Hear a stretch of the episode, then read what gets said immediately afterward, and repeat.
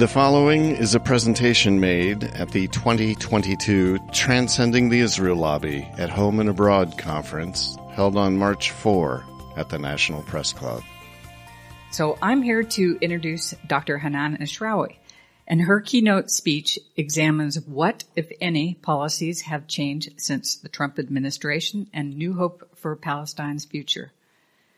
She was the first woman to be elected a member of the executive committee to the Palestinian Liberation Organization in 2000, I mean, yeah, 2009. She served as the official spokesperson of the Palestinian delegation to the Middle East peace process from 1991 to 1993 and participated in the 1991-1992 Madrid Peace Conference as a member of the Palestinian Leadership Committee delegation. In 1996, Ashrawi was elected and subsequently re-elected many times to the Palestinian Legislation, Legislative Council. In 1996, she also accepted the post of Minister of Higher Education and Research. In 1998, Dr. Ashrawi founded and continues to serve in Miftah, the Palestinian Initiative for the Promotion of Global Dialogue and Democracy. In December 2020, she resigned from the executive committee of the Palestine Liberation Organization. She called for the inclusion of more youth, women, and other qualified professionals in the Palestinian political system. Dr. Ashrawi received standing ovations after her in-person remarks at two of our previous Israel Lobby conferences, but this time she'll be joining us virtually from her home in Ramallah. Thank you. Welcome to Hanan Ashrawi. Thank you, everybody. It's wonderful to be with you, albeit uh, virtually. Uh, I would like to thank also Belinda and Grant and everybody who made this uh, uh event uh, possible. And they tried their best to get me there in person, but unfortunately visa considerations and delays prevented my coming. But I will be getting a visa soon, I know. So hopefully I will be able to see you in person. Uh, I'm grateful for the opportunity to address you I'm, uh, among such uh, distinguished speakers and exceptional company. I'm happy to be here. It is a significant event after all, and I participated earlier, as you just said, and I found it to be extremely invigorating and enlightening. so thank you. Of course, when we discuss anything these days, we are uh, in the context of uh, what's been happening the last week, seven, eight days, and the uh, eruption of uh, violence uh, between uh, Russia and Ukraine. And we are seeing certain shifts and changes that have exposed the, the fault lines in the global system and the international system. And of course, exposed the underlying attitudes and the uh, hypocrisy of the West with the, the racism and, and not just uh, double standards, but multiple standards. And these global shifts, I'm sure, will be felt everywhere, particularly in our part of the world. But that is not our topic, even though we should be discussing this. Our topic, uh, as you said, is has anything changed between um, the Trump legacy and the uh, Biden uh, assumption of, of uh, power? what has changed in U.S. policy. Now, as you all know, American policy is a continuum. It has several features that form a continuity, a continuity of uh, American positions. And among them is the standard approach of uh, the strategic alliance. Israel is our special ally. Uh, we have shared values, the Judeo-Christian traditions, as you know, and of course unlimited economic and military support, some very visible, some uh, uh, hidden.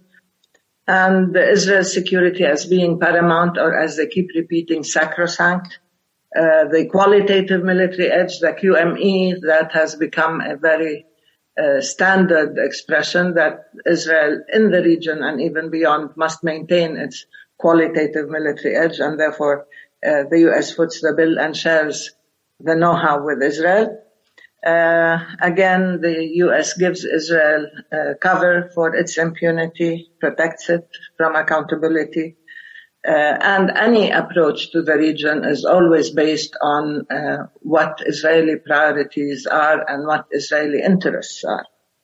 And of course, traditionally, in the last at least two, three uh, presidencies, we have had, uh, before Trump, we have had a discussion of the two-state solution. No matter how flawed, but at least they discussed the two-state solution in the sense that the Palestinians would have the right to sovereignty, but uh, the uh, generally all American positions were based on the Camp David Accords between uh, Israel and Egypt, in which the Palestinians were granted autonomy or self-government, limited self-government or self-rule. So there was no agreement in which there was uh, a recognition of a Palestinian right to self-determination or to uh, sovereignty. Now Trump based many of his uh, positions and policies on the same, uh, on these principles. But he accelerated and intensified the worst of them while creating certain disruptions and diversions in, in other areas and some things that are not as harmful. For example, he exhibited total disdain for international law and international humanitarian law and uh, pursued systemic violations of the law with, uh, again, an assault on multilateralism and the global rule of law, which cemented, of course, Israeli impunity and aggression. And as you know, they left, uh, the U.S. left UNESCO and left the Human Rights uh, Council because uh, the Palestinians were admitted to the membership there. They dismissed occupation or rendered it invisible and not illegal since the ideological component said that this is Jewish territory. Uh, the settlements are not illegal. Now you'll be drinking Pompeo wine from a settlement right next to uh, Ramallah, near my house actually. Uh, they recognized and reinforced annexation, uh, primarily the annexation of Jerusalem, and this is the most egregious step. Not just did they recognize annexation, they moved the embassy there and we call it a settlement now. We have an American settlement in, in Jerusalem.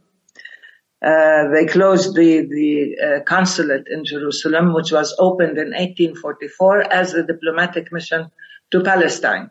So Israel, uh, way before Israel was created, this uh, consulate existed, and it was a diplomatic mission to Palestine. They closed it down in order to uh, make any representation of the U.S. purely Israeli and within Jerusalem. And they recognized the annexation of the Golan Heights, the Syrian Golan Heights. Uh, of course, I don't uh, think that the Trump settlement will will materialize, but uh, uh, I think you you have you still have the sign of Trump Heights or Trump settlement in the Golan Heights. And of course, they closed the Palestinian office in Washington D.C. The second main feature is that they totally abandoned the pretense at the two-state solution or uh, traditional U.S. policy to accommodate Netanyahu. It was a great uh, alliance with Netanyahu and they said openly there's no Palestinian sovereignty or right and they recognized the Jewish state in the sense that the nation state law says there is no self-determination for anybody in historical Palestine, which we call Eretz Israel, except for the Jews. So they again were party to uh, quite a racist, exclusive uh, ideology. And third, they, they introduced again the glaring and blatant ideological identification and components, uh, plus fundamentalism, extreme Christian evangelical uh, fundamentalism, as represented by Pompeo and Pence, extreme uh, Jewish fundamentalism, uh, Zionism, as expressed by uh, David Friedman and to a certain extent uh, Jason Greenblatt when he was in office. And of course, extreme uh, Zionism uh, with Jared Kushner and Ivanka. In this mix, you add racism and white supremacy, populism, and all sorts of racist positions like Islamophobia, as well as anti-Semitism. The US, therefore, moved from being an ally of Israel to a partner in crime, in the war crimes and crimes against humanity that Israel was committing uh, constantly. Uh, it is no longer a question of the influence of the Israel lobby or lobbies or many different pro-Israeli groups uh, and congressional negative intervention. Now we see uh, Israelis and pro-Israelis in the White House and in the State Department as decision makers. Uh, this is quite a difference. Five, they embraced the, embraced the partnership with, with Netanyahu and turned it into Israel into a Republican issue. Of course, it started before with uh, Obama and the intervention of uh, Netanyahu in American politics. Uh, we'll discuss this on, on, when we look at the JCPOA, but also we see the emergence of a very bizarre phenomenon of uh, anti-Semitic Zionists in the sense that I can be as anti-Semitic and racist as I want, provided I uh, support Israel. I'm, I'm a, a, loyal Zionist. Along with that, there is the de- dehumanization of the Palestinians.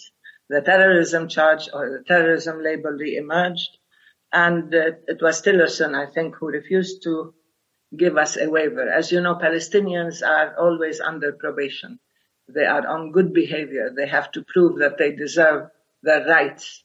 And so the only way that we can have some sort of dialogue or relationship with the U.S. is if we are engaged with Israel in serious, meaningful negotiations. And therefore, the State Department gives a recommendation to the president to uh, waive the terrorism uh, uh, charge and therefore to continue uh, the dialogue.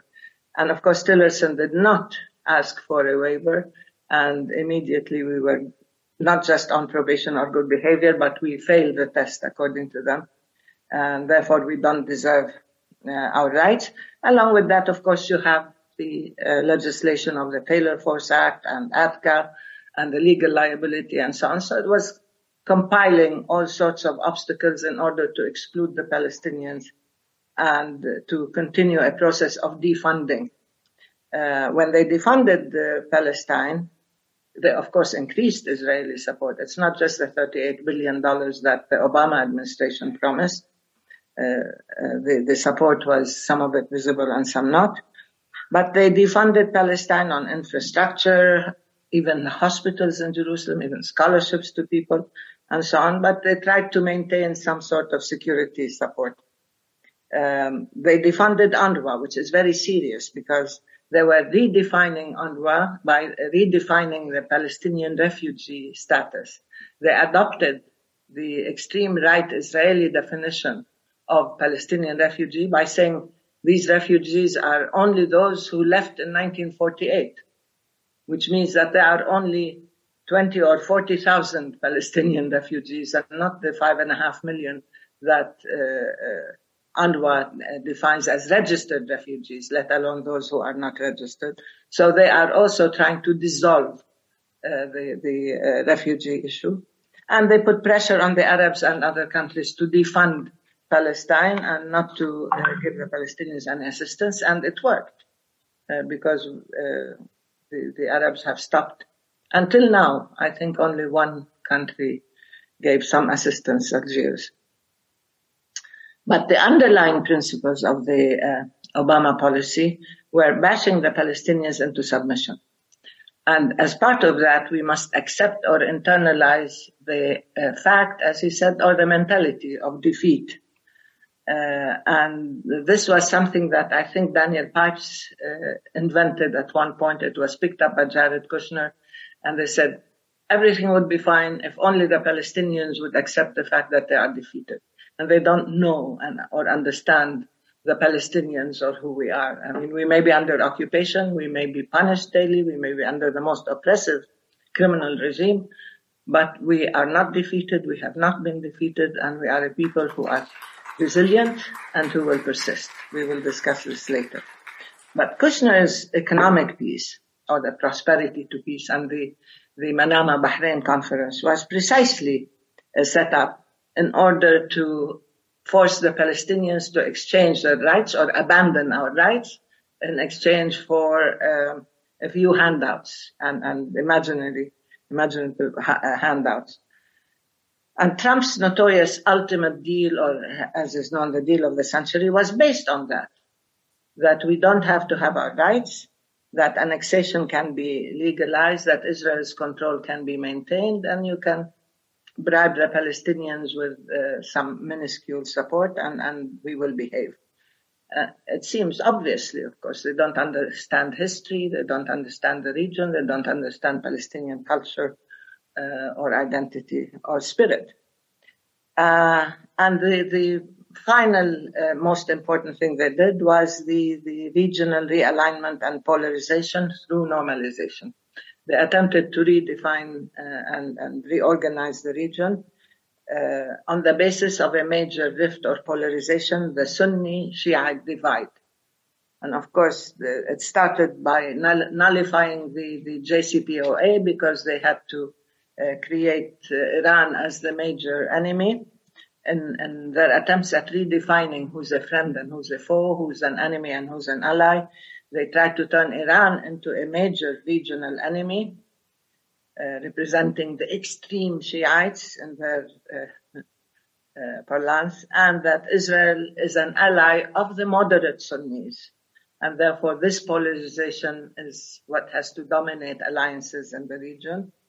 Uh, and, and of course uh, the Palestinians also paid the price. So through blackmail and bribery, they brought several countries to uh, recognition and normalization with Israel. They made peace where there was no war, uh, which is very ironic. And in doing that, they created vertical and horizontal rifts in the Arab world, in the region, and destabilized the region because what they did was they rendered the Arab regimes uh, at odds with their own people, with their own public, because the Arab people are still supportive of the Palestinian question. And uh, they undermine the, the standing or, or, credibility if they had any. And at the same time, they created rifts among Arab states uh, by making, by turning the Arab Peace Initiative on its head. As you know, the Arab Peace Initiative talks about recognition or normalization with Israel only after it withdraws from all the Arab territories it occupied, and of course primarily Palestine. Uh, instead, it's exactly the opposite. Keep the Israel as, as an occupying power, but uh, uh give it Arab normalization, reward it. Uh, and uh, in, in, doing that, they also violated the resolutions of the uh, Arab League and weakened the Arab League as an institution, regardless of how weak or dysfunctional it was before. But now it was even weaker because they couldn't have one stand on that most basic unifying principle in the Arab world, which is the Palestinian question. Now, in doing that, they also attempted to reposition Israel as a major regional, economic, political, security, military, and intelligence power. This repositioning Israel is part of the Trump ideology that uh, Israel has to be dominant in the region and its security is paramount. And conversely, by weakening the Palestinians, marginalizing the Palestinians, uh, separating it from its Arab context and at the same time turning uh, it into turning the Palestinian cause into an internal or domestic Israeli issue under Israeli control. And the final aspect of this was the Abraham Accords, the choice of the name Abraham Accords to again reinforce the ideological dimension uh, based on ethno-nationalism, but at the same time uh, normalizing Israel in the region by creating a false shared history. Uh, because there is nothing called, you know, the, the Abrahamic tradition in the region, and Israel was not part of the Arab world at any point. Now, the question is, did Trump succeed in, in uh, doing irreversible or irreparable damage and what can be done. Now, there were many people who looked to Biden and said, here he is. Now the Biden is in power and things are going to change. Biden's promises, policies and priorities have to be assessed in, in a very candid way. Well, the promises are clear. We don't disagree on, on them because he talked about the two-state solution again and the Palestinian side, the same old formulae, uh, living side by side in peace with Israel. Uh, they also repeated that they oppose unilateral steps, annexation and settlement expansion. Notice they keep saying settlement expansion, not settlements or the building of settlements. As though settlements are there, that's fine, but they shouldn't expand. And then they talk about restoring economic and humanitarian assistance to the Palestinian people that uh, Trump stopped, but consistent with U.S. law because there is legislation now by Congress that doesn't make that possible. And of course, uh, the assistance to the refugees. And they said work to address the human crisis in Gaza. And then they promised to reopen the U.S. consulate in East Jerusalem, clearly, and work to reopen the PLO mission in Washington. And in some cases, they said reverse Trump's destructive policies, support Israeli-Palestinian security cooperation, and work with Israeli-Palestinian peace-building efforts. Notice it's not peacemaking, it's peace building, as though you can build peace under occupation. For Israel, I don't want to go into details, but Israel got the usual problem of the unbreakable bond and, uh, unwavering support for Israel's security, uh, the increase in funding, opposing BDS, fighting anti-Semitism, and any attempt at delegitimizing Israel and uh, continue and develop normalization of Israel within the region. Now, there was among the Palestinian leadership there was a tendency to believe uh, the Palestinian, the promises to the Palestinian side. And they, they, nowadays they're suffering from a massive disappointment if you listen to the, the statements now. That, but he promised. promised what? I mean, that's uh, uh, something that, that's really ridiculous because they, they pinned their hopes on Biden and they believed his promises and they thought this is a new era. We're going to be friends and buddies with the US. They don't understand that going back to the status quo ante, which we said was a very dangerous situation, is not going to resolve anything because it's a status quo ante that led to Trumpism and led to uh, such dangerous developments uh, in our region. Now, the actual policies and implementation of course, they must also be looked at in the context of the waning American interest, uh, not just in the region, but globally, and the declared policy and intention of the U.S. to pivot away from the Middle East, as I said. This started, remember, it was, I think, Hillary Clinton uh, during Obama days that said we have to pivot away from the Middle East and we cannot make peace. It'll burn you, as she said. Uh, they started by demoting the Palestinian question and cause. They sent us a second, a third, fourth degree level envoy. They didn't meet with the Palestinians. They didn't develop an American Palestinian policy, and we'll see how. Uh, they said the peace or any political initiative is not a priority. They postponed any engagement and put the peacemaking, so to speak, on the back burner. Uh, they committed many sins of omission, uh, buying Israel time for unilateral actions and for de facto uh, annexation. And of course, they created a political power vacuum in, in the region that Israel fills. Israel usually fills any power vacuum. And uh, they thought, the, the uh, Biden administration thought that they could maintain the status quo by saying, you know, let, us not rock the boat. Let's not uh, upset the balance of the situation. So we will support the PA and Abu Mazen to remain afloat. And, and we will try to manage the conflict. And they asked Israel not to destabilize the situation. and then they, uh, uh, maintained security cooperation and funded people-to-people programs, which is again another ridiculous concept that Palestinians and Israelis at a certain level can cooperate, can be funded to do some, to do some joint projects, and that will solve the problem. It's not a question that you have a settler colonial enterprise and a, a brutal occupation and uh, ethnic cleansing, but all you need to do is get some Palestinians talking to some Israelis and cooperating and everything will be fine. And this gives uh, uh, people the excuse not to engage and not to hold Israel to account. And of course, there was the the uh, idea that this is a fragile uh, coalition government in Israel, and we must protect it, and we cannot put pressure on it, and we cannot criticize it, and we cannot ask it to do what it cannot do because then the, this coalition will collapse, which is ridiculous. So they gave uh, Israel a, a free pass for the sake of a very bizarre uh, coalition government in Israel, uh, including the fact that it has its token Palestinian Islamist, or as they say, the, the, that Arab in, in the uh, government, plus the, the uh, disappearing left-wing uh, parties.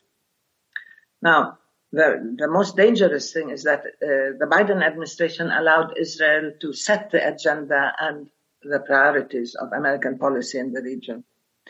Uh, and they dealt with us only through uh, Israel, what Israel wants, like the charges of incitement, Palestinian textbooks. Israel says, look at Palestinian textbooks, they're inciting, they have a Palestinian narrative. We should adopt the Israeli narrative and history. So they objected to our history, to our narrative, and therefore this is incitement. And not just the Americans, uh, but also the Europeans dropped everything and they stopped looking at settlements and extrajudicial executions and house demolitions. No, no, the problem is with Palestinian textbooks. That's the incitement.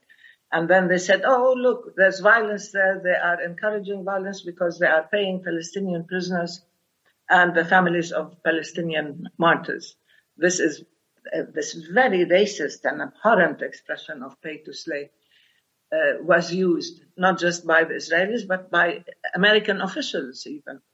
Uh, and, and uh, Congress members, uh, and, and Israel withheld our money, Palestinian customs funds, on the basis that these funds, fundings, the families of prisoners and martyrs is encouraging terrorism and so on. We keep reminding everybody that since 67, not the creation of Israel, since 67, Israel has arrested no less than a million, almost a million Palestinians. And if you believe there is any kind of justice in the Israeli judicial or legal uh, uh, or prison system, you are sadly mistaken. Any Palestinian is guilty by definition. And therefore, uh, we have a responsibility to these prisoners, and they are seen as freedom fighters by all Palestinians, and they will not be abandoned, nor the families of the martyrs. And they also asked permission from Israel to reopen the U.S. consulate from Jerusalem. Well, we all know it was started in 1844.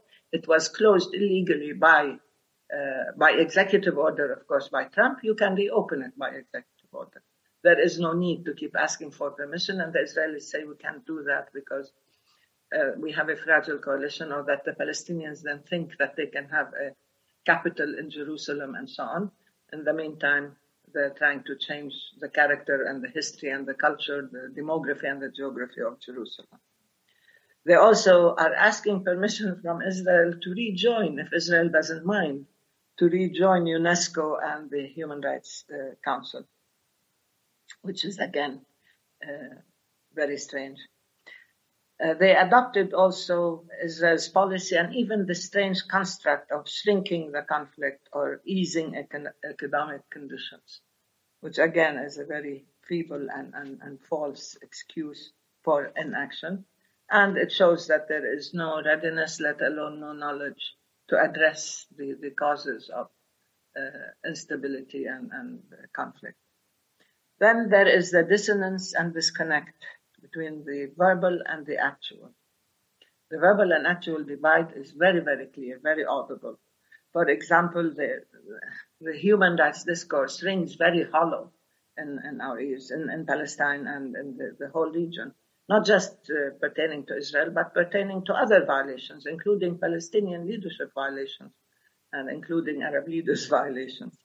But there is this, this new slogan now that has become a slogan, which is the Palestinians and Israelis should enjoy equal measures of freedom, security, prosperity, and democracy. I like that. Okay, so we need equal measures of freedom. Well, good morning. We are under occupation. We have no freedom whatsoever. What are you proposing to do about it? Security? We have no security. Personal, territorial, historical, cultural, economic, human, in every possible way. And Israel is the culprit. What are you doing about it? Prosperity? Israel is stealing our land, our resources, controlling our freedom of movement and so on. What do you want to do about it? And democracy. Now they dropped democracy uh, gradually. But if we are to enjoy equal measure, then maybe we should occupy Israel. Maybe we should, you know, steal their resources. I don't know for equal measure. But this is again a slogan that rings hollow also because they, they proceed to do exactly the opposite, to maintain and enhance the inequality and the power asymmetry. And they've allowed for the most extreme and ruthless escalation and intensification of Israeli violations whether the assault on Jerusalem and the continued, uh, continued ethnic cleansing of Jerusalem or the military attack on Gaza with the horrific destruction and loss of human life, settler violence. Settlers are on the rampage everywhere in Palestine, the annexation and uh, expansion of settlements, the home demolitions. Home demolitions are going on at twice the rate in which they were carried out during the Trump period during Biden, the, the escalation and intensification of violation is incredible. It's enormous. And of course, the extrajudicial executions, daily killings of our people with full impunity. And Israel, as they say, is taking advantage of the U.S. weakness and indecision. Uh, and they're very happy that they think of Biden, the Biden administration as weak and indecisive and they are quite happy to live with timid verbal reprimands with no consequences. This is what's happening. The rate at which the destruction is taking place and the killings and so on is, is so accelerated and intensified. It's, it's really alarming. They're creating a reversible facts. Now, again, while, while paying lip service to the two-state solution, however flawed, as I said. They are allowing Israel to superimpose Greater Israel on all of historical Palestine and destroy any chance of Palestinian statehood. They're too busy elsewhere, and right now they certainly are busy elsewhere. They're going to the UN, they are uh, condemning the use of the veto, they are doing all sorts of things. They've mobilized people to go to the ICC, for heaven's sake that they punished us for going to the ICC anyway. So now they are busy elsewhere.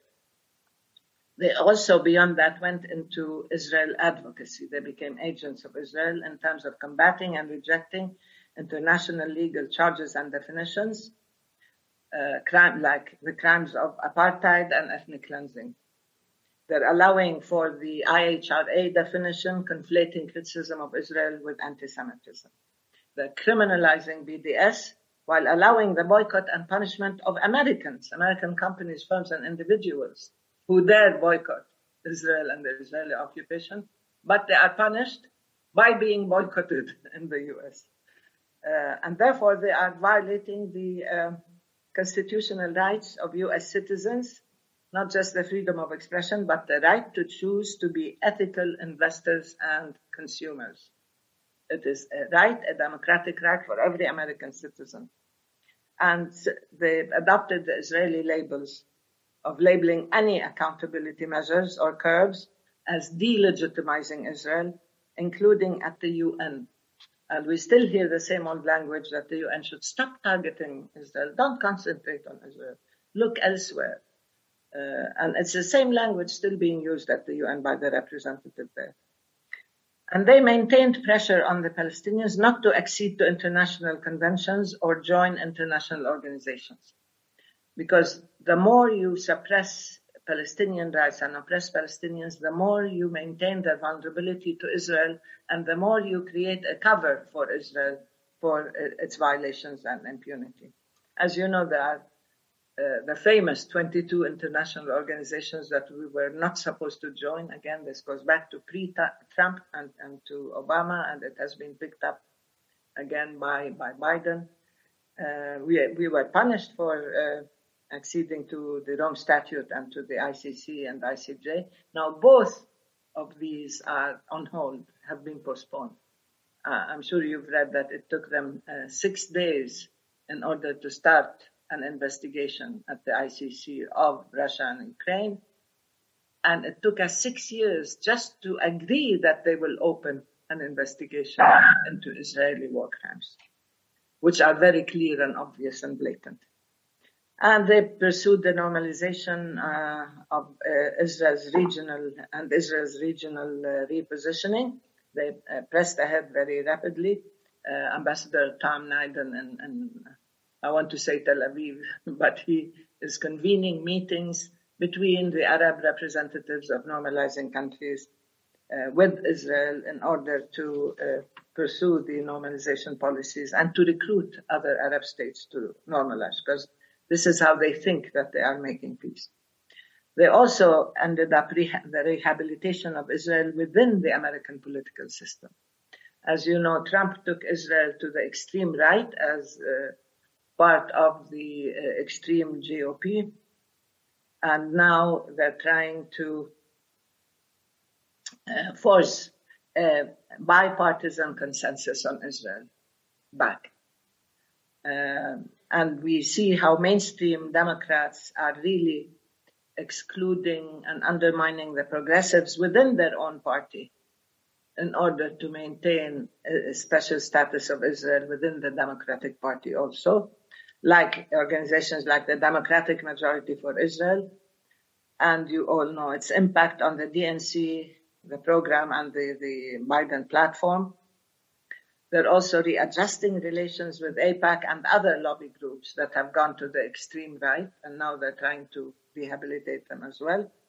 And there's this ridiculous embrace. I don't know if you've heard when Nancy Pelosi was uh, in Israel and she said that Israel was the greatest political achievement of the 20th century. I don't know if I want to comment on this. Really, I don't know if it deserves any kind of attention, but uh, what else happened in the 20th century? Huh? Were there no great political achievement? Achievements in the 20th, no UN, nothing, no two world wars resulting in agreements. It's only Israel that's the greatest political achievement. This is again beyond belief. And uh, of course, the, the, increase in the budget, in the military budget, you all know how they gave them uh, extra, a few hundred million extra for the uh, Patriot missiles because Israel has the right to self-defense. Now, given all that, is there room for hope? This was the last part of the question I was asked. I mean, it's not a question of hope or optimism. It's a question of reading reality, a situation that has been subject to so much injustice and yet so many shifts and changes. But despite now, let's say all attempts at resuscitating the attitudes and the language of the past, the status quo ante, which was in itself uh, destructive, uh, based on Israel, the Israel lobby and the Israeli uh, propaganda and Hasbara, that Palestine is part of the future.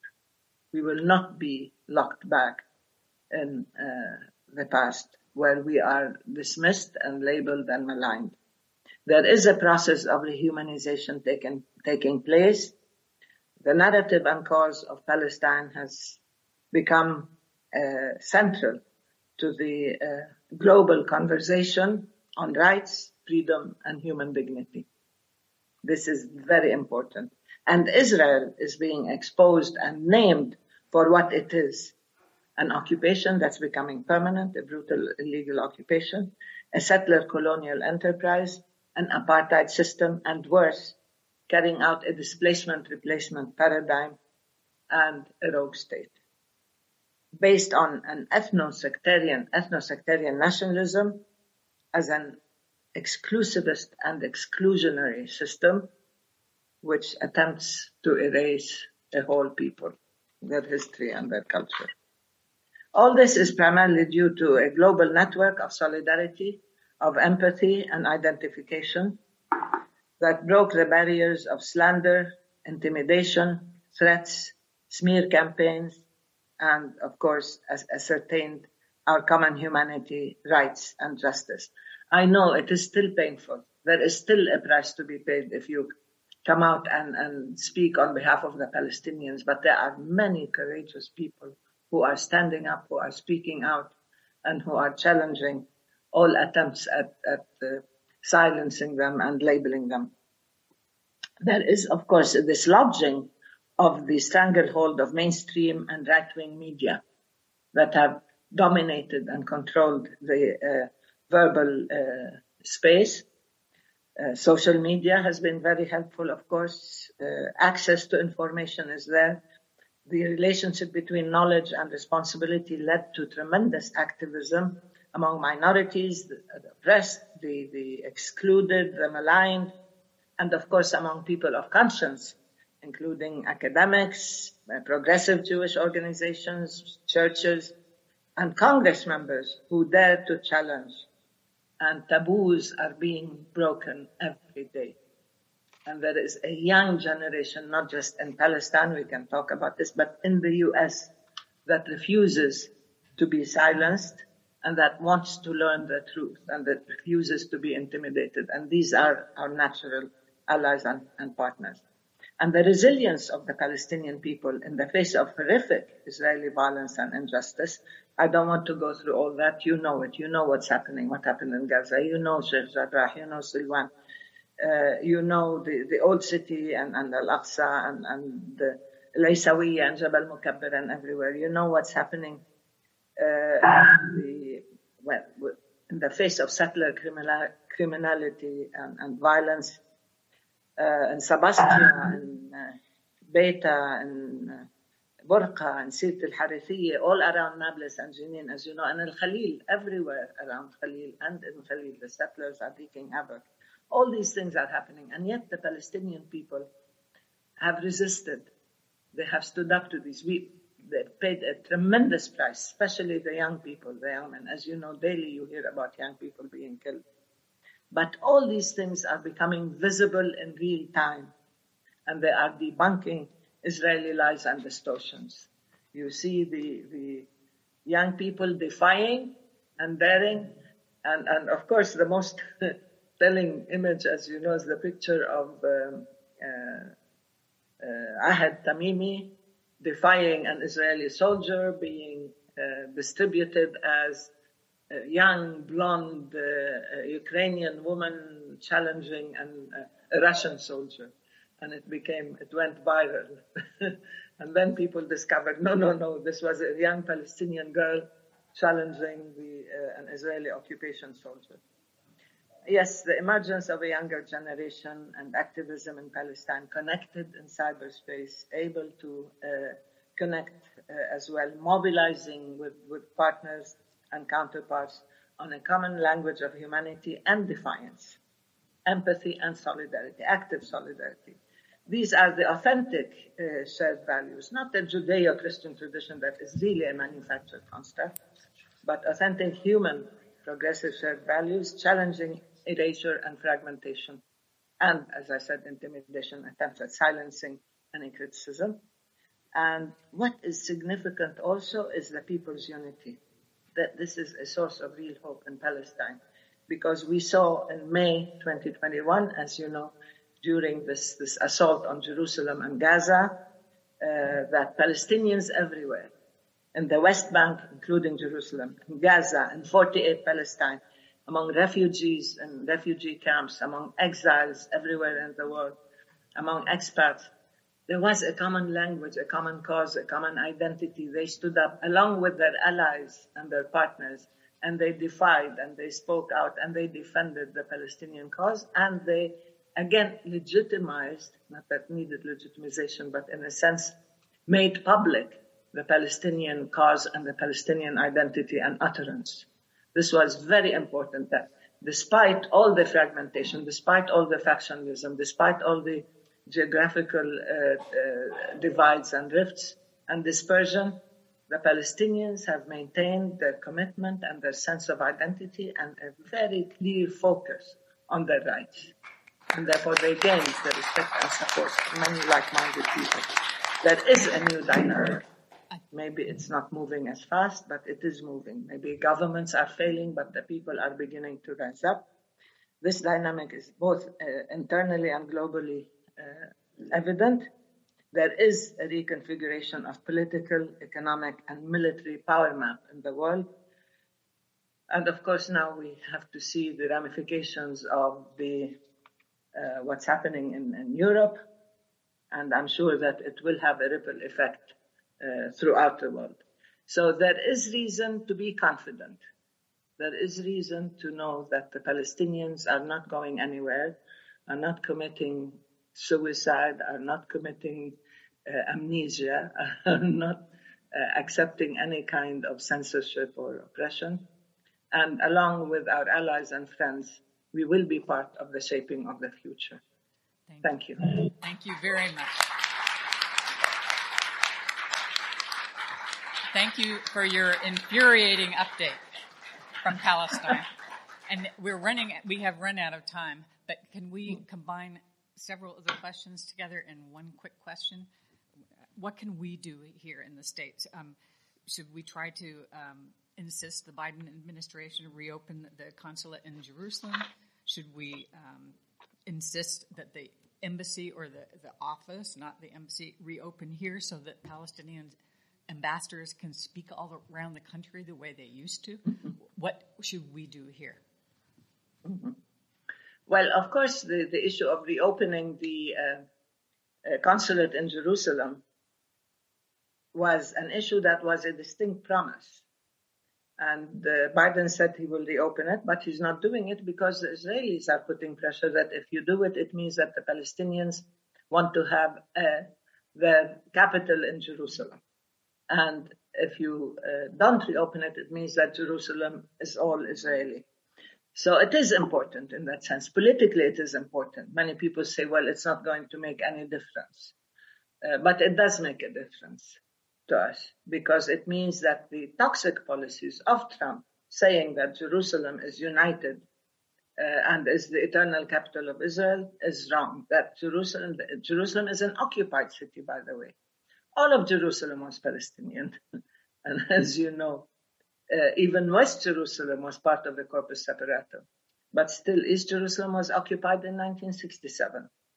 So uh, the thing is, is uh, the U.S. has to liberate itself from succumbing constantly to the pressures of uh, uh, Israel and from doing Israel's bidding and adopting Israel's agenda. This is very important. Reopening the uh, Palestinian representative office in Washington, D.C.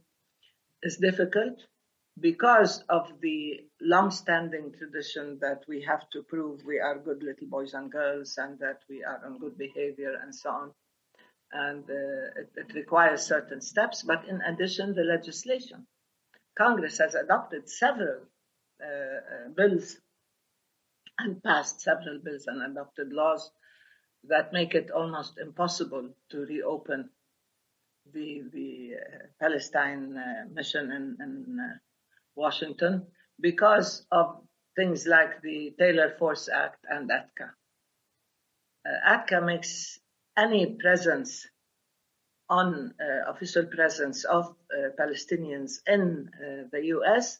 as exposing them to they become liable to uh, any kind of uh, uh, legal measures by victims of Palestinian terrorism. As you know, so-called terrorism, there were several uh, lawsuits. This is quite a complex situation, a complicated situation, and the bills that were adopted and the resolutions by Congress make it extremely difficult. But it doesn't mean we shouldn't push for it, and we should stop this whole attitude, this whole policy of treating Palestinians as subhuman species with no rights and accepting uh, uh, Israeli conditions, and by forcing and, and placing within several bills and legislation uh, issues that are detrimental to Palestinian rights and to Palestinian American relations. Okay, so that has to be done. Thank you. Thank you so much for speaking to us. And we're going to have to go to break now next time you come here, we usually say next time in Jerusalem, but next time in Washington. yeah, yeah, I, so I will come. I promise. Okay, thank you very much.